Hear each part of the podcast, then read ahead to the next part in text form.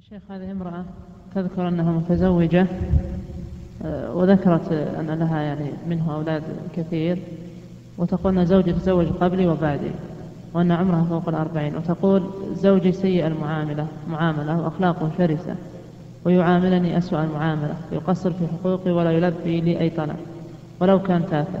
وإذا أتى إلى فراشي يقول لي آه، أن أني أجامعك ليس محبة فيك ولكن خوفا من الله. فتقول أني كرهته واشمأزت نفسي منه وإذا أتى يريدني دفعته وحتى الأكل لا يريد مخالطتي في المأكل والمشرب.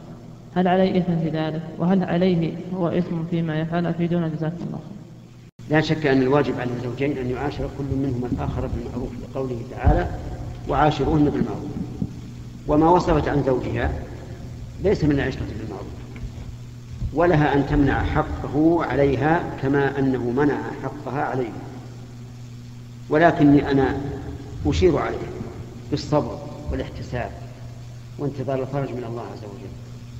وكل شيء له ممكن. هذا ما أراه بالنسبة لها. أما إن أرادت أن تحاقه وأن تأخذ حقها منه فكما قلت من ضيع حق زوجته فلها أن تضيع من حقه بقدر ما ضيع من حقه. لأن الله قال عاشروهن بالمعروف.